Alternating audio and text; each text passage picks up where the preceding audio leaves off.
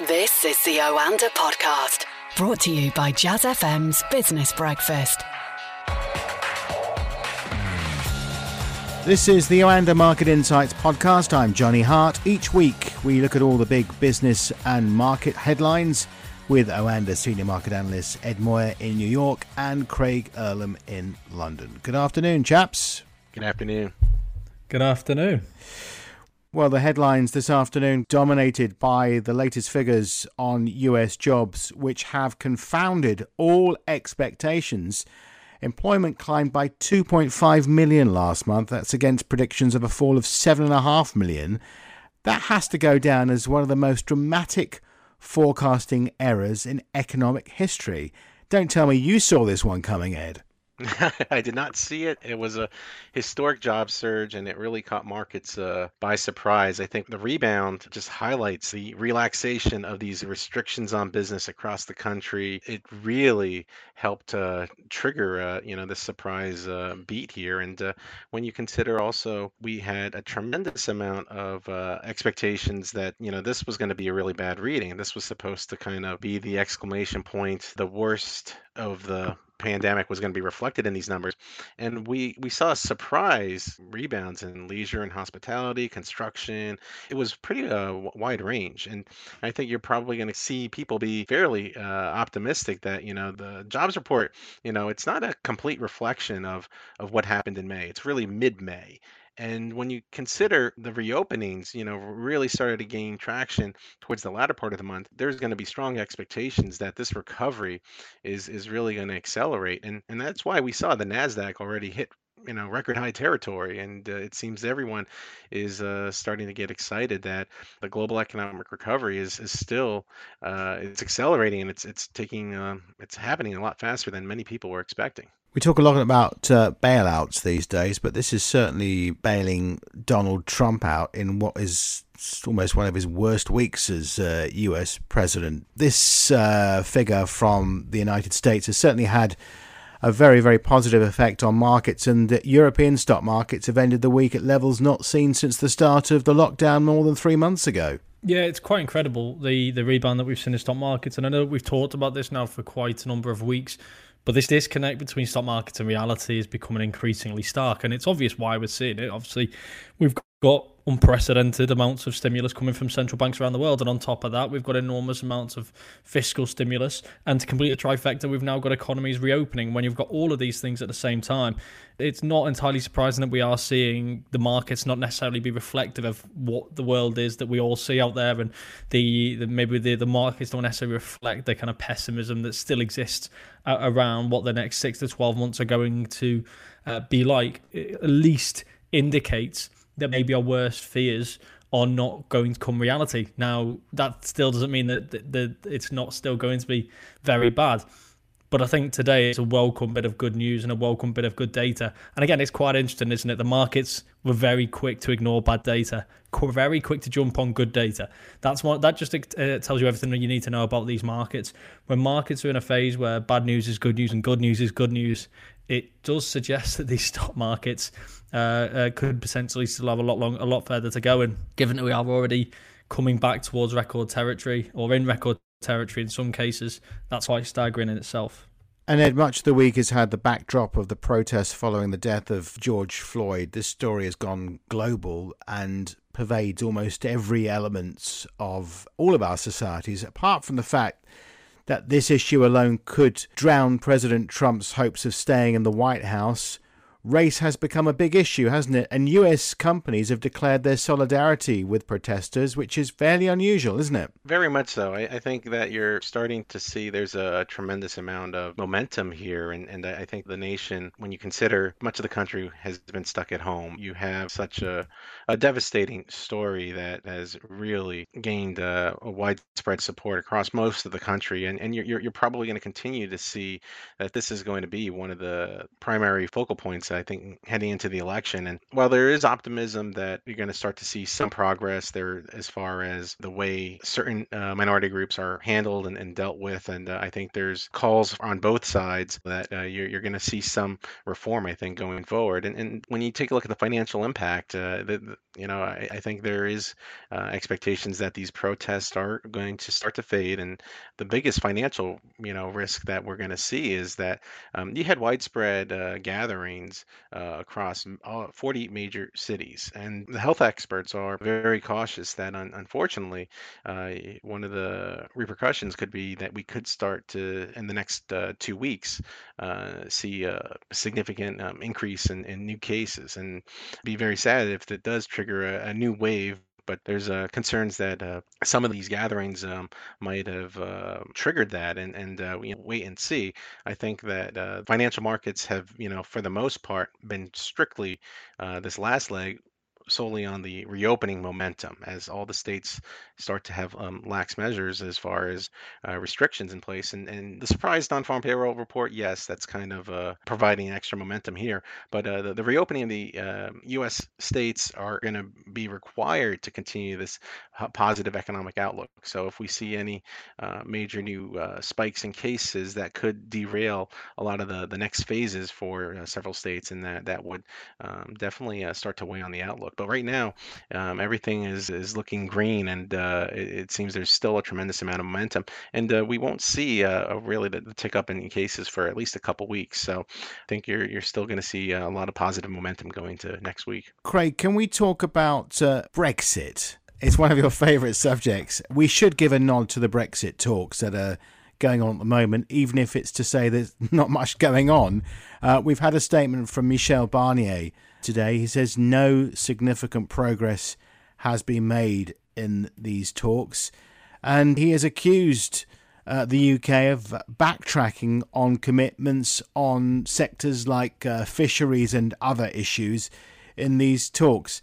The deadline is looming for the end of this transition period. Is this just a lot of uh, jaw jaw rather than war war? To be honest, who even knows at this point? I mean, I think many people, including myself, gave up a long time ago trying to predict what the outcome of these Brexit talks are going to be. The past Brexit talks, the ones before them, and the ones before them.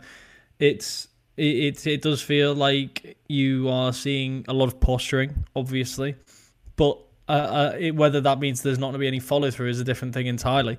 Obviously, the first deadline I think is the end of this month uh, in terms of what they want in terms of progress does that mean that we're three weeks away from an admittance that we're going to see a no deal Brexit at the end of the year? I'd say probably not. I think that would be foolish. I think that'd be naive. There is obviously the argument being made by some that we could effectively head for no deal Brexit now, and you'll never know the full impact that it will have had on the economy because it'll have been dwarfed by the coronavirus. So it's this kind of opportune moment where the, none of the responsibility lies on the outcome, uh, and you can get that clean break. I, I, don't I don't think I'm quite the cynic that these people are. I don't think uh, adding another uh, another uh, hurdle, another bad situation for the economy is necessarily going to be going to be the situation that Boris Johnson and his team want to get themselves involved in.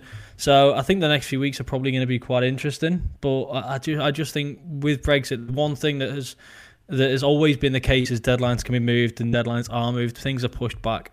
Whether that means it's going to be pushed back by the, the, at the end of the year, I would say that rather that than no deal is probably more likely. But again, this is entirely unpredictable. And I think the one thing I'd say is at the back end of last year when we were kind of previewing the year ahead uh, in, that podcast, we were talking about there'll be some kind of makeshift deal.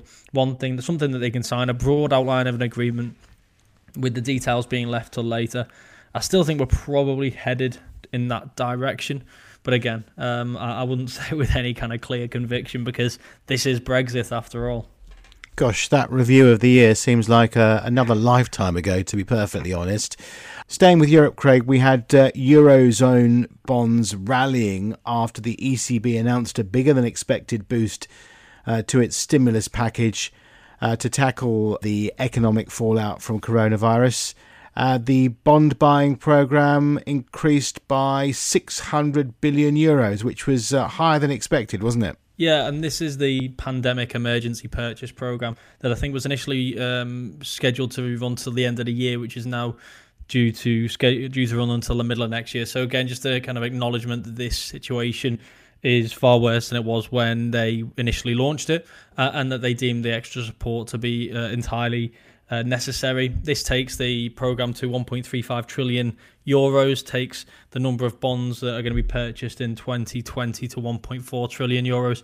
So this is like this. This is a huge, uh, albeit temporary, purchase program. This is a huge amount of support at a time when governments are going are being forced to uh, raise uh, enormous amounts of debt in order to stave off the pandemic, but are also now seeing debt to GDP ratios going well beyond what was previously deemed unsustainable levels. And therefore, this kind of intervention from the central bank is just increasingly necessary to try and reduce the divide that we do see between the kind of richer north and the, the poorer south and um, and create those further divisions. Obviously, a couple of weeks ago, we saw the uh, EU step up with its uh, idea of a recovery program, which comes on top uh, of the, uh, the initial support program that was announced and will lie alongside the seven year budget. So combine these two things, and we do have an enormous amount of stimulus being pumped into the euro area economy. But whereas you can look at the US jobs report today and say, well, the US jobs, the US economy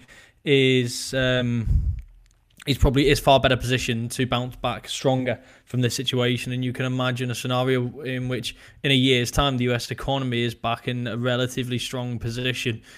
You look at Europe and you don't necessarily share the same optimism because you have now Italy with a far higher debt burden. You're going to have unemployment spiking in economies that were still not recovered from the debt crisis in terms of unemployment. When you look at all these situations, you can't you you wonder what date it is when we're going to see interest rates in the EU uh, in positive territory.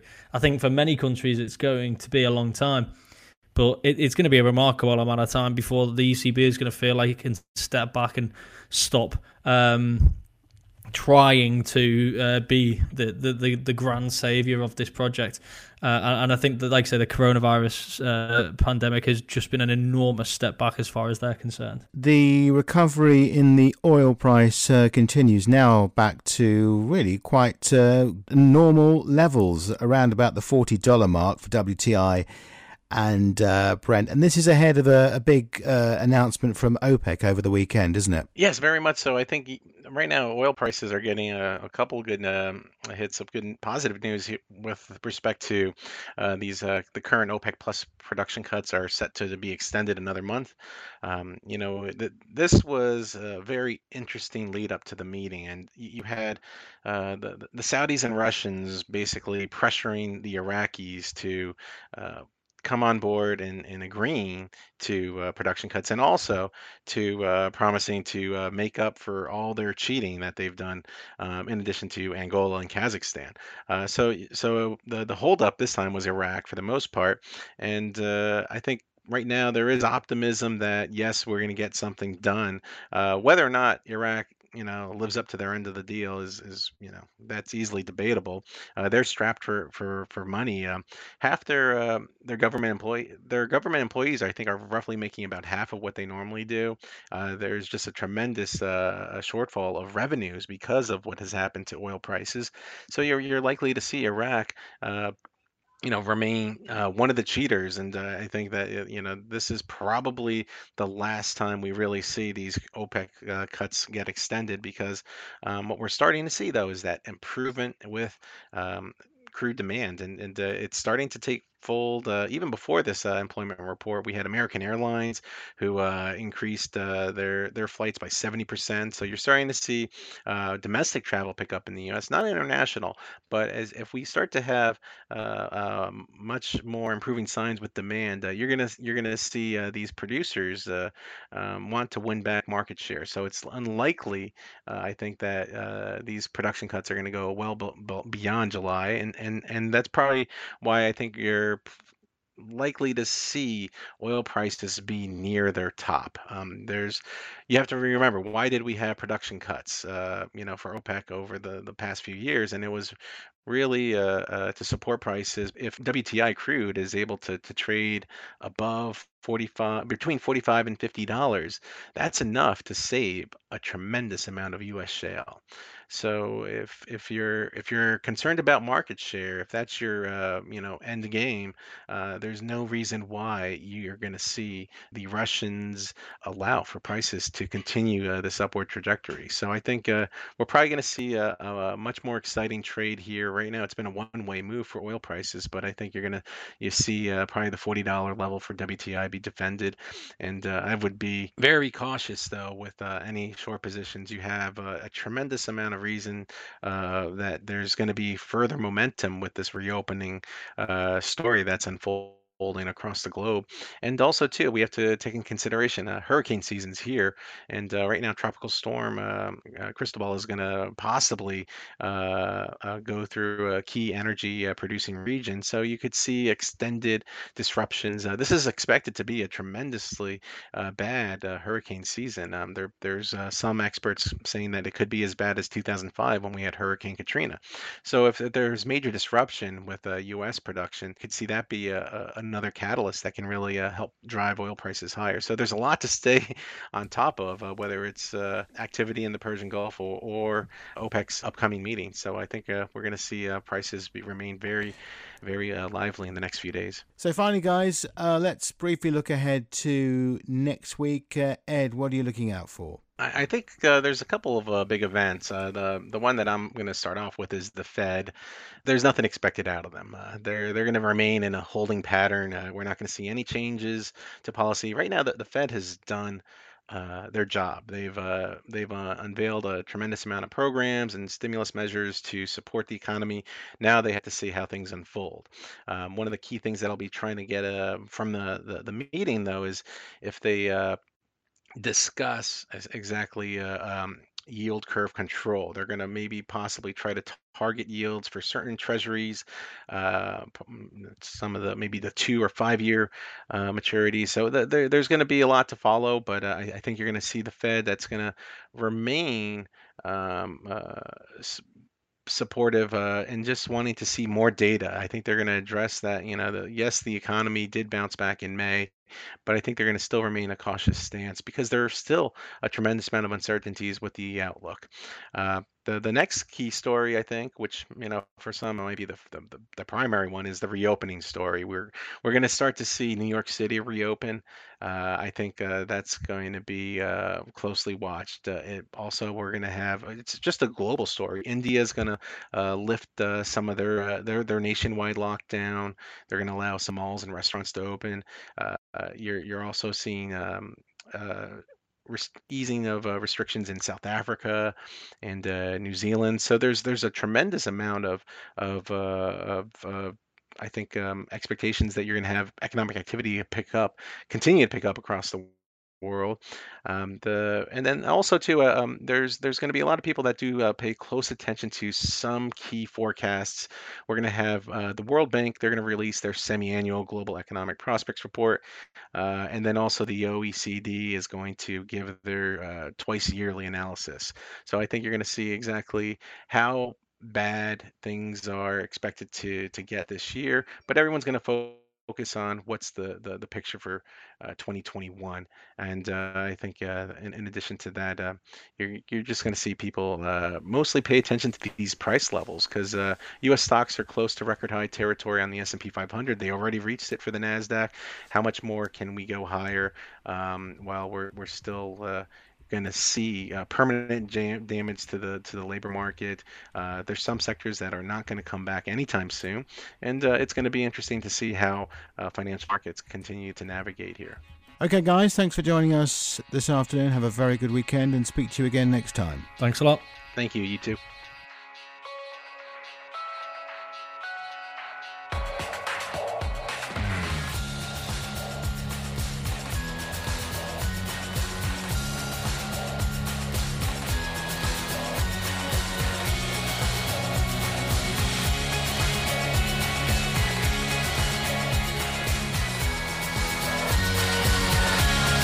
Was the Oanda podcast from the team behind Jazz FM's Business Breakfast, a daily early morning 30 minute briefing for the day ahead. On air from 6 a.m. Listen to Jazz FM on DAB, online, or just ask Alexa.